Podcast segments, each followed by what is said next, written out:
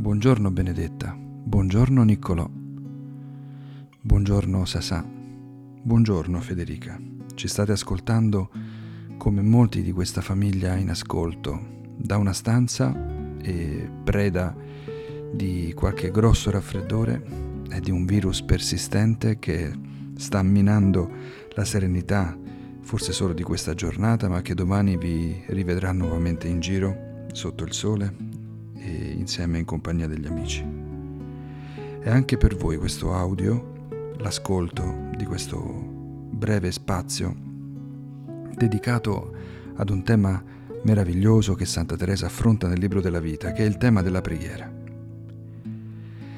Desidero leggervi un passo che è preso dal, dall'undicesimo capitolo del libro della vita di Santa Teresa e che oggi può accompagnarvi e darvi qualche stimolo in più per iniziare ad entrare in questo misterioso mondo che è la preghiera, l'orazione teresiana e che è la preghiera della Chiesa. Dunque, parlando degli inizi di coloro che ormai sono determinati a seguire questo bene e a riuscire in questa impresa, in questi inizi c'è tutta la maggiore fatica. Infatti, anche se il Signore è lui a metterci il capitale, sono loro quelli che faticano.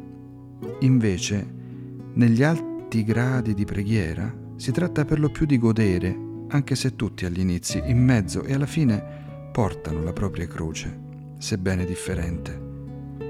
In questo cammino, per il quale è andato Cristo, devono andare coloro che lo seguono, se non vogliono perdersi e felici le fatiche che perfino qua giù nella vita terrena così generosamente sono ripagate.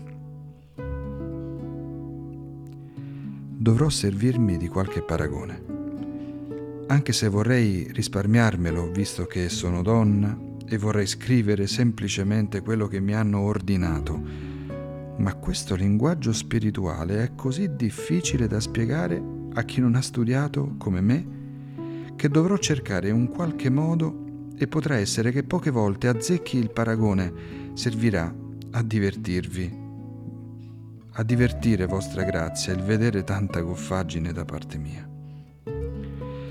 Mi sembra ora di aver letto o udito questo paragone. Chi comincia deve pensare che comincia a fare un giardino in una terra molto sterile, dove ci sono molte erbacce affinché il Signore possa deliziarsi. Sua Maestà strappa le erbacce e deve piantare quelle buone. Dunque facciamo conto che tutto ciò è già compiuto quando un'anima si determina a fare la preghiera, a praticarla. E con l'aiuto di Dio, come bravi giardinieri, dobbiamo fare in modo che queste piante crescano e avere cura di innaffiarle affinché non si secchino ma sboccino fiori profumatissimi per poter dare ristoro a questo nostro Signore. E così egli venga a deliziarsi molte volte in questo giardino e a rallegrarsi in mezzo a queste virtù. Vediamo ora in che modo si può innaffiare, perché comprendiamo quello che dobbiamo fare e la fatica che ci deve costare, se sia maggiore del guadagno o fino a quando si debba continuare. A me sembra che si possa innaffiare in quattro modi. O tirando sull'acqua da un pozzo con nostra grande fatica, o con una noria e dei canali e si tira su con un tornio a manovella, io l'ho fatto qualche volta, ed è con meno fatica che nell'altro caso e si tira su più acqua. O da un fiume o da un ruscello e così si innaffia molto meglio e la terra resta più inzuppata d'acqua e non bisogna innaffiare ogni minuto ed è molto minore la fatica del giardiniere. O se piove molto, e allora è il Signore che innaffia senza alcuna nostra fatica ed è senza confronto molto meglio di tutto quello che ho detto prima. Ora dunque L'applicazione di questi quattro modi di portare l'acqua con cui si deve tenere in vita questo giardino, perché se muore è ciò che fa al caso mio e pare che si potranno un po' spiegare i quattro modi dell'orazione che il Signore, per sua bontà, ha fatto sperimentare alcune volte alla mia anima, piaccia alla sua bontà, che io ci azzecchi nel dirlo, in modo che faccia bene a una delle persone che mi hanno ordinato di scrivere, visto che il Signore in quattro mesi l'ha portata molto più in là di dove ero arrivata io in 17 anni.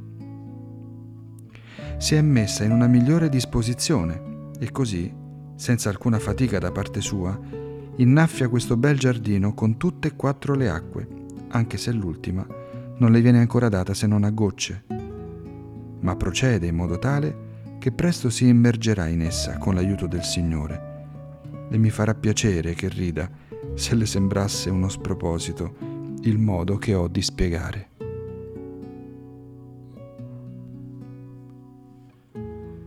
Quelli che iniziano a pregare sono quelli che, possiamo dire, tirano su l'acqua dal pozzo con loro grande fatica, come ho detto, perché devono stancarsi nel cercare di raccogliere i sensi, cosa che, poiché questi ultimi sono abituati a procedere in modo dispersivo, è una gran fatica.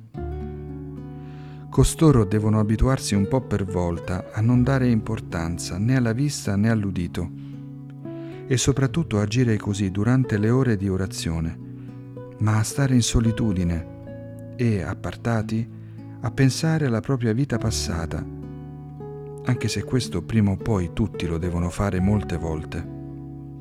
In questo modo ci può essere da pensare di più o di meno, come poi dirò.